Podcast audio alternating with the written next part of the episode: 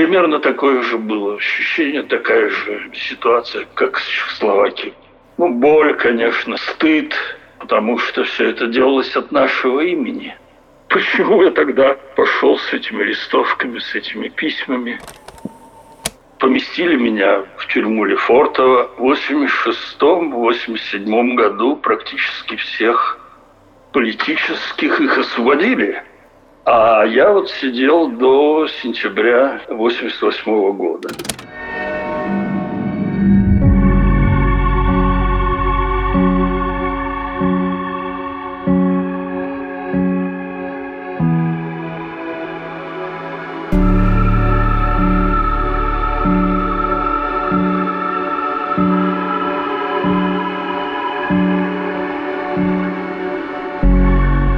Здравствуйте, я Анна Марголис, и это «Одиночный протест».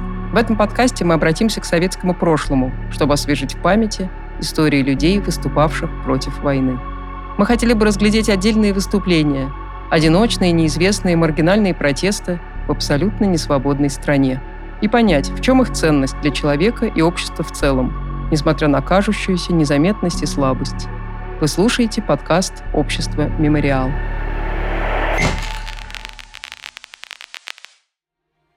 Моя бабушка была арестована в 1938 году, не в 1937, в 1938, за то, что она якобы была дворянка. Рассказывает Евгений Павлович Денисов, археолог по призванию и политзаключенный по личному выбору.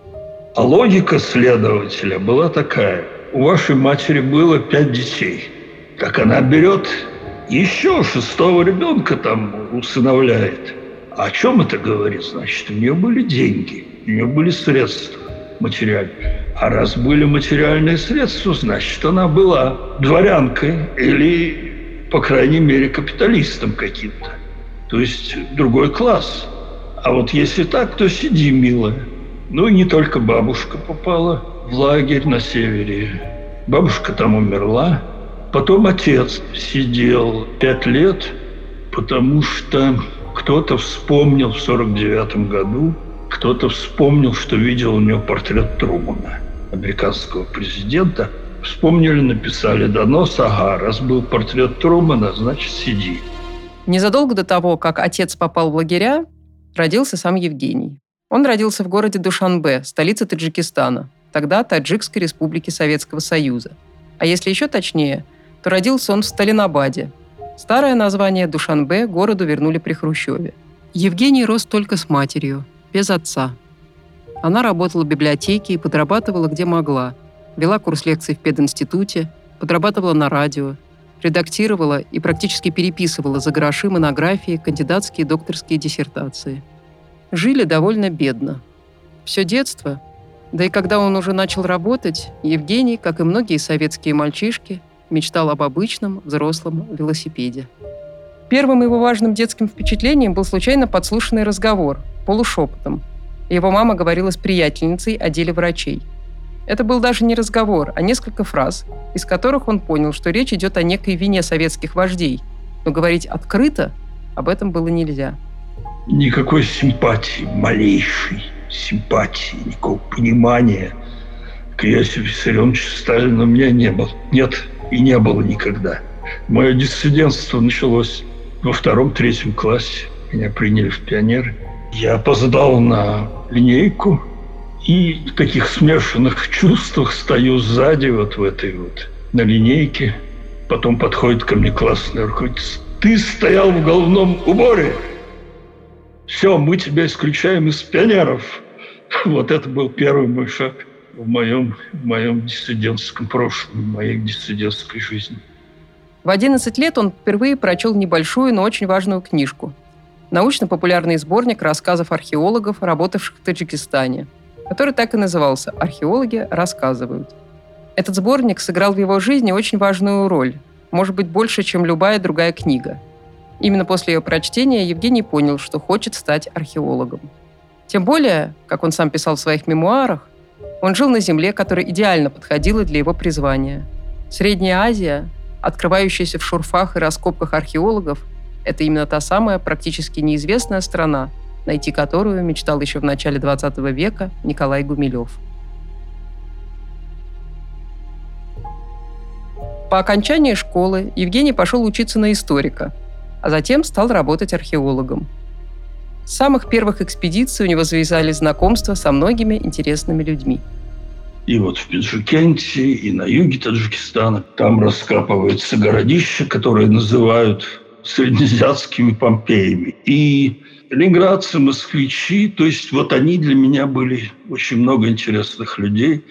В частности, вот сын бы тогдашнего директора Эрмитажа, вот сегодняшний директор Эрмитажа Михаил Петровский был. Стругацкие братья работали в экспедиции Ставийского, например.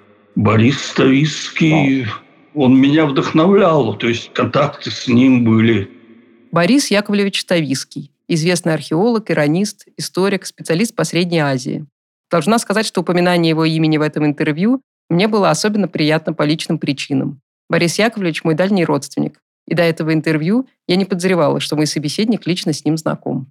Ну, Борис Яковлевич, вот он был более открытый, чем другие люди. Другие там как-то больше были концентрированы на своей карьере. Поэтому говорилось вот в советской стилистике, когда мы осуждаем, ну вот это вроде само собой разумеется, что мы осуждаем, но мы не так уж сильно осуждаем. Мы осуждаем в меру. Советский Союз ввел свои войска в Афганистан в декабре 1979 года. Преступный характер происходящего для Евгения и его окружения были очевидны. Но в то же время это государственное зло оставалось для них, увы, злом привычным и не меняющим их повседневность. Как и 10 лет назад, когда произошло вторжение в Чехословакии, ничего в сущности не изменилось. Интеллигенты, у которых сложилась привычка к двоемыслию, к жизни в параллельной с государством реальности, по-прежнему занимались своими делами, несмотря на войну, в том числе археологическими экспедициями.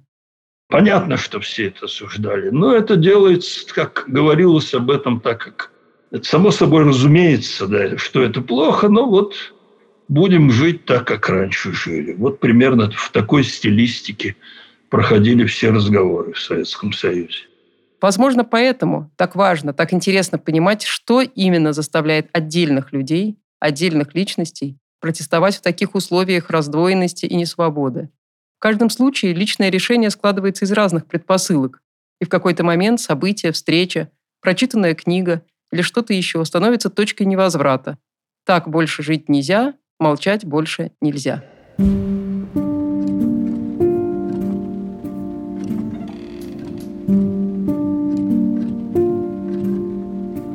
Евгений Денисов жил нормальной жизнью, даже после начала войны в Афганистане. Он числился в секторе археологии Института истории Академии наук, работал в Душанбе. Часто возил иностранцев, немцев, голландцев по археологическим памятникам. Друзья предлагали переехать на Запад, но он отказался. Правда, семейная жизнь не сложилась. Еще во второй половине 70-х Евгений с женой развелись, и она увезла их единственного сына в Ленинград. По воспоминаниям Евгения, у него было жгучее чувство, будто ему отрезали руку или ногу. Роковым для него стал ноябрь 1984 года. Вместе с коллегами-археологами он поехал посмотреть раскопки одного исторического памятника близ границы. Война шла уже почти пять лет. Я был на границе, показывает мне такой мыс на реке Пянш, там, где Пянш сливается с рекой Вахш и образовывается Амударья. Там находится археологический памятник, называется Каменное городище – и показывает мыс на противоположном берегу, на афганском, говорит, а вот смотри, вот здесь вот муджахидинов, у нас более в Союзе известных как душманов, вот их вытолкали на этот маленький мыс, и вот тут их сожгли, что-то типа напалма. И при этом вот происходит нормальная человеческая советская жизнь. То есть мы обедаем, ужинаем, какие-то шутки такие бытовые – а вот смотри, вот нашей поварихе сегодня больше нравится Петр. А вот вчера ей больше нравится Михаил, скажем. Такой контраст появляется между нормальной обычной жизнью и вот этими взрывами, которые мы слышим время от времени на противоположном берегу, на афганском. Они такие глухие, не очень сильные. И вот это где-то сыграло свою роль. Ему казалось, что происходившее на другом берегу было вроде как на большом телевизионном экране. Там люди гибнут, а они здесь. Затем экспедиционный газик довез их до ближайшего райцентра Шаартуз. Затем они вернулись на автобусе в Душанбе. Вот опять дом, быт, повседневность. Казалось бы, этот телевизор выключили. Но Евгений понял, что для него этот телевизор уже надолго останется включенным. И, собственно, уже не экраном, а неотъемлемой частью его самого. Пришло осознание, что он больше не может оставаться в стороне. Осознание, что так больше жить нельзя, молчать больше нельзя. Было ясно, что это совершенно бессмысленно. И я себя представлял время от времени на месте родственников этих солдатов. Каково их братьям, их сестрам, невестам, матерям, отцу получать эти повестки. Я был на кладбище на нашем Душанбинском уголочек кладбища, где хоронили этих солдат, погибших именно в афганской войне. Был особый такой участок какой-то для них на нашем кладбище на Душанбинском. И это все, это было реальностью. Это не было, это не то, что там в книжке прочитал. Это реальность. То есть, э, если бы я не среагировал, то у меня было ощущение, что совершил бы великую какую-то ошибку. Я бы себя укорял дальше в течение всей своей жизни, не просто какие-то годы. А вот для чего все эти диссидентские разговоры, чтение какого-то сам издата, там издата, вот эти слушания голосов вражеских. И для чего все это? Все разговоры, все было бы впустую.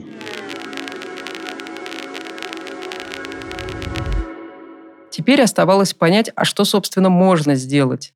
Что противопоставить преступлениям советской власти вообще и в Афганистане в частности. Только слово.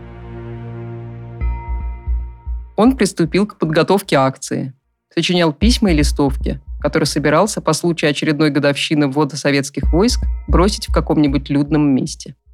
Я говорил, что я разбрасывал листовки и посылал письма. Письма в редакцию каких-то газет, журналов. Сначала я там начинал небольшой текстик, полстранички, потом это было уже две страницы. В конце вот эти письма я послал по почте, а листовки вот бросил в ГУМе. С самого начала он решил, что раскидывать листовки об Афганистане надо именно в Москве, потому что был уверен, что в Душанбе даже небольшая демонстрация против войны ничего не изменит. И каждый год у нас была командировка в нашем институте. Я работал в институте истории археологии этнографии, он тогда назывался, имени Ахмада Даниша. Вот приезжаю в Москву, в институт востоковедения, и перед отъездом посещаю главный универмаг страны, ГУМ, который называется рядом с Красной площадью. И он, ГУМ его часто использовали. Наши советские правозащитники, диссиденты их называли, для своих акций. Евгений готовился к вероятным обыскам, поэтому все, что могло, по его мнению, заинтересовать КГБ, сам издат, например, из квартиры было убрано и спрятано у знакомых или в других местах. У Иосифа Виссарионовича была такая фраза. «Секрет, который знают два человека, его знает весь мир». И вот тут он прав был. То есть я знал с самого начала, что я никому не имею права ничего говорить. И если я хочу, чтобы что-то получилось, я не имею права об этом говорить. А иначе это все кончилось бы какая-то оперетка. Ах, там руками помахал, что-то там. А мне хотелось какое-то реальное оставить ну, чтобы это было поступком.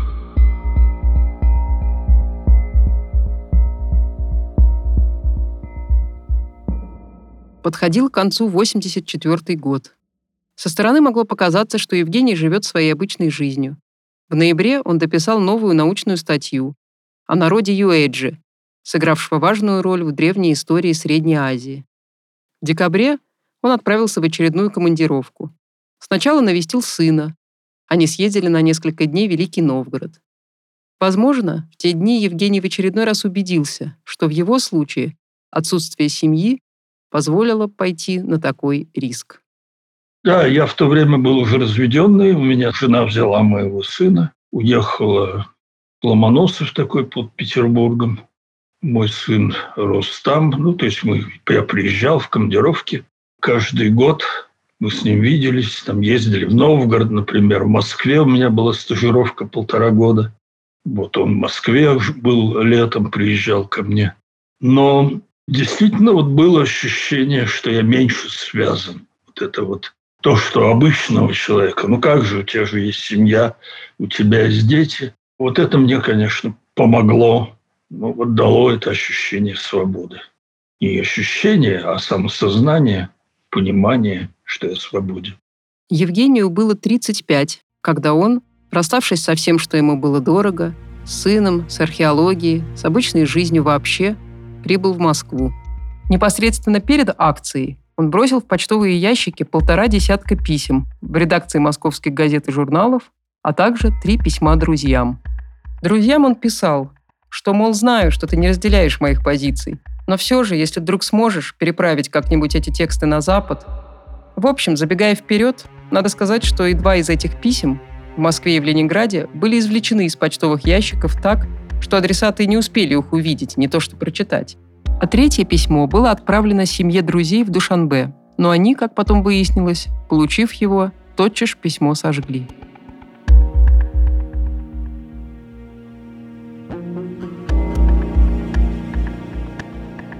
Весь свой багаж вместе с документами Евгений сдал в камеру хранения на Белорусском вокзале. С собой у него оставалась спортивная сумка, и в ней, помимо листовок, смена белья, десяток пачек сигарет, спички – карманах было 50 рублей. С этими вещами он отправился в ГУМ.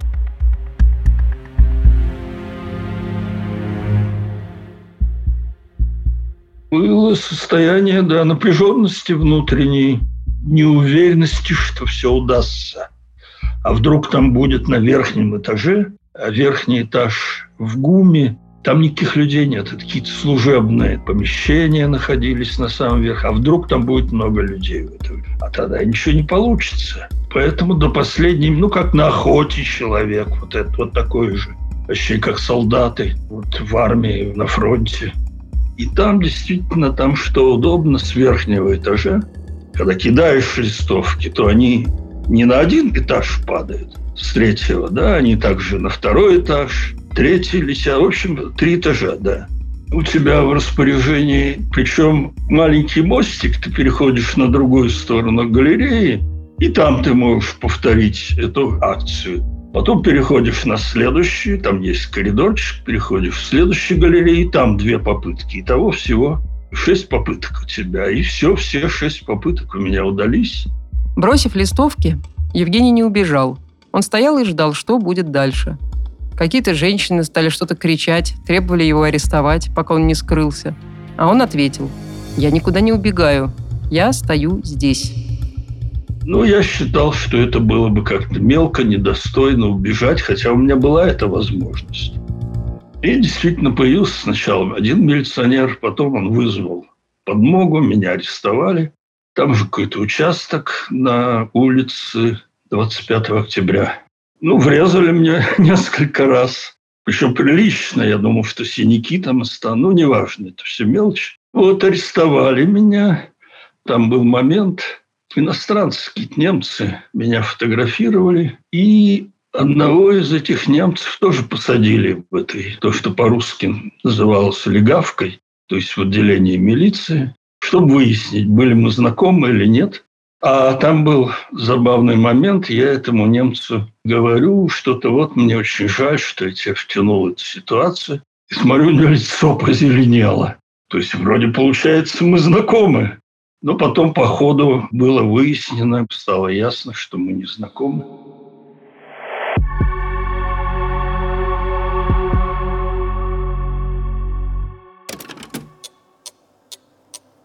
За 10 лет здание на улице Каретный ряд успело стать домом не только для сотрудников и волонтеров мемориала, но и для тех, кто бережно относится к истории своей страны, не исключая из нее чудовищных эпизодов, будь то сталинский террор или преследование несогласных в современной России. В подкасте «Дом на Каретном» мы расскажем вам о том, как за свою деятельность мемориал последовательно подвергался травле, которая в итоге привела к тому, что теперь нас лишают здания, нашего дома, дома на Каретном.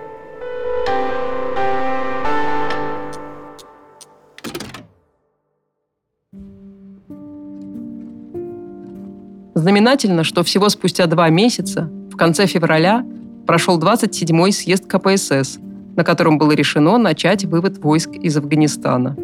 Но на судьбе Евгения Денисова это не отразилось. Он был арестован. Я сидел в Лефортово. Интересно, что один только день в Лефортово я не получил газету «Правда». Единственный источник информации у зэков в Лефортовской тюрьме была газета «Правда». И вот один день газеты «Правда» не было. И вот сейчас задним числом я осмеливаюсь предполагать, что именно в этот день была информация об этом решении 27-го съезда. То есть, хотя дорогие в кавычках партии правительства решили, пришли к выводу, что надо выводить войска, мне пришлось после этого еще без малого три года в целом. Без малого три года вот я отсиживал за решеткой. После Лефортова Евгений был переведен сначала в Институт сербского, а затем в Чукурсай, Ташкент. Да, следствие проходило в Лефортово, потом я был в Серпах, это институт имени Сербского. Вот там нам устраивали райскую жизнь. Видимо, создавали впечатление, как прекрасно быть психом. Надо было создать, чтобы отложилось у людей. Нас кормили там вот. Вот хочешь макароны, или вот рису ты хочешь, а может быть гречку ты хочешь. Салаты какие-то были, все. Этого не было у нас в Лефортово. А потом этапами в Самаре там какое-то время меня держали и забыли про меня. То есть проходит там две недели, три. Меня почему-то не посылают дальше по этапу. Вот в Куйбышевской тюрьме. Потом посылают, еду дальше. Сербского соседом Евгения был бывший юрист Алексей Тихонович Буяков, которого посадили за антисоветские анонимные письма, которые он посылал, цитирую, «только время от времени, когда делалось совсем тошно от того, что вокруг происходит а пошлю его, и полегчает. Можно жить дальше. Да, сидел я, не сказал, я сидел в спецбольнице, психиатрической больнице, поскольку как может нормальный человек не может выступать против войны в Афганистане. Вот сидел я в психиатрической больнице в Ташкенте, окружением было не очень приятное. Например, один там уголовник, разбойник, жулик, он ходил рассказывал в своих планах, как он собирается жить дальше. Ну вот надо инкассатора найти, хорошенького инкассатора, которого там, естественно, там придется его убить. И говорит спокойно, там 20 человек вокруг. В отличие от многих позднесоветских диссидентов, отсидка Денисова была нетипичная, так как он не сидел с другими политическими заключенными. Конечно, моя проблема была недостаток информации – Вероятно, если бы я не давал никаких показаний, я получил бы адвоката, и в этом случае получил бы нормальную отсидку в лагере.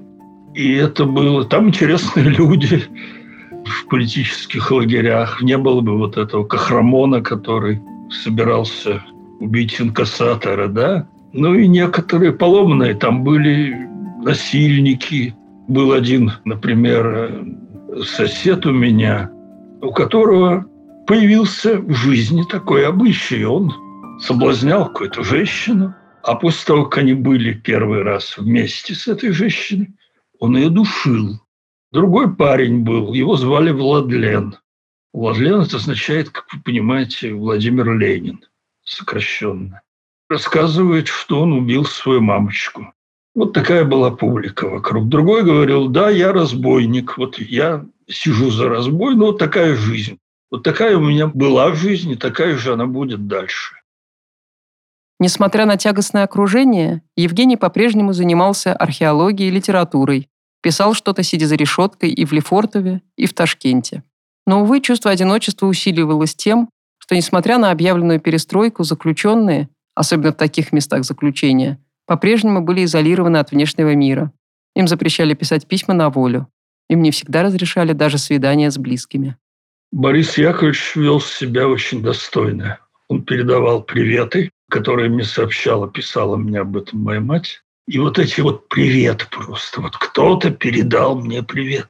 Это, вы представляете, о чем идет речь? Это после того, как Советский Союз официально признал, что будет выводить войска из Афганистана. Вот тем не менее, я считал вот эти приветы кто мне передал. Моя жена бывшая ни разу не передала мне привет. Мой сын вообще не знал о том, где я, что. То есть я ему рассказывал об этой ситуации. То есть вот передать привет я понимал, что это уже подвиг был. Это вот несмотря на то, что перестройка была вовсю. Когда я появился в отделении в Ташкенте, тотчас же, вот буквально после, я знаю, что это после моего появления, запретили нам писать письма своим родителям.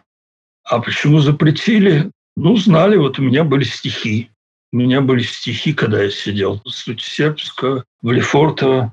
Я писал какие-то стихи. Ну, такие четверостишие, написанные именно в Лефортово.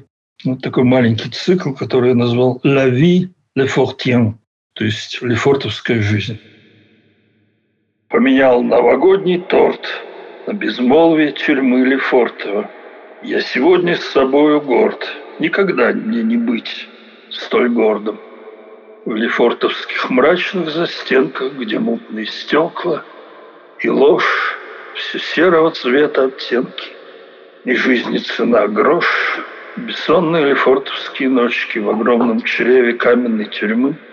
Ты здесь ничто, ты атом, точка, ничтожнейшая перед тотальным «мы». Уяв загнилой черней черных дыр с названием французским элегантным. Ты заколюченный вампир, смакуя кровь сосущий арестантов.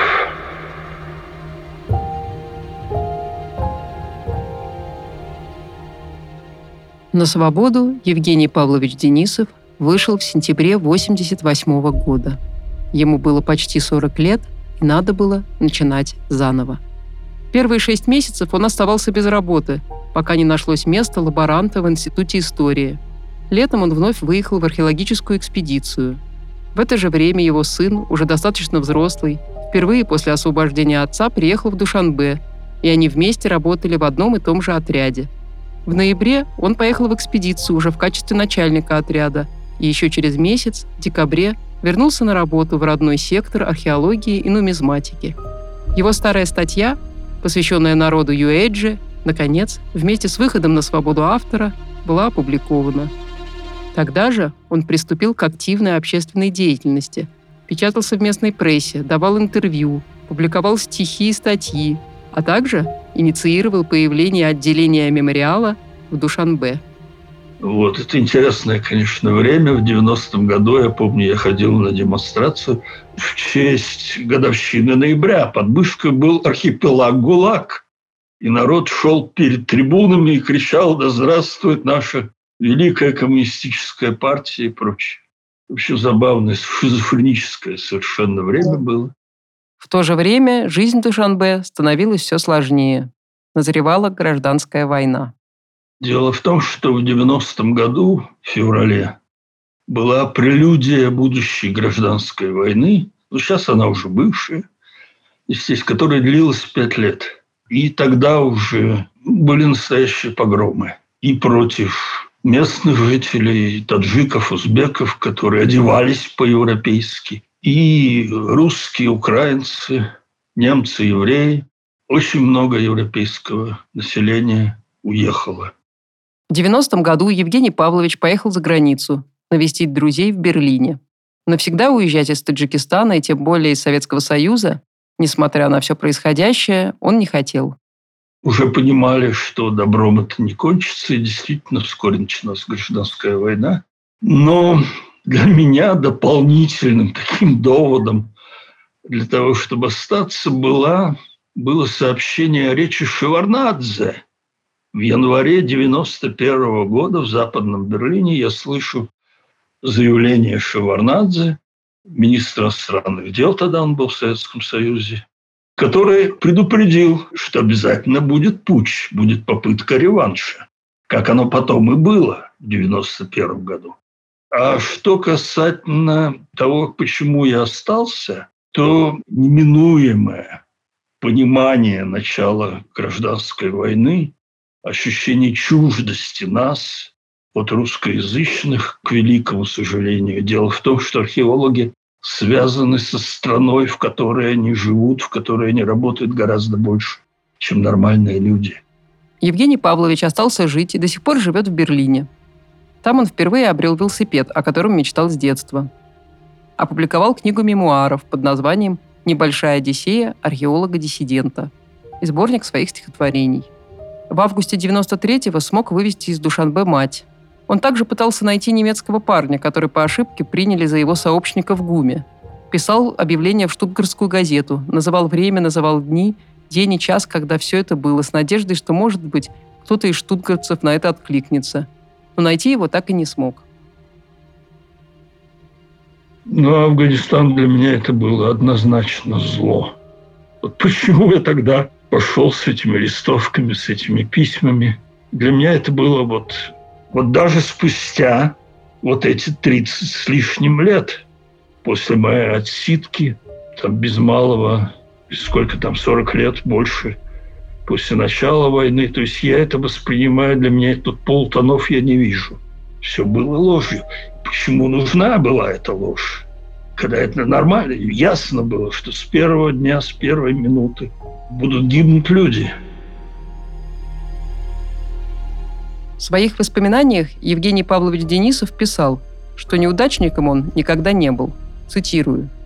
«У всех моих знакомых последняя спичка коробка непременно гасла. Пытались ли они закурить, разжечь огонь газовой комфорки или костер. У меня же ни разу последняя спичка не гасла, и огонь всегда удавалось зажечь. Хотя безоблачный и совершенно счастливый жизнь свою назвать конечно, не могу.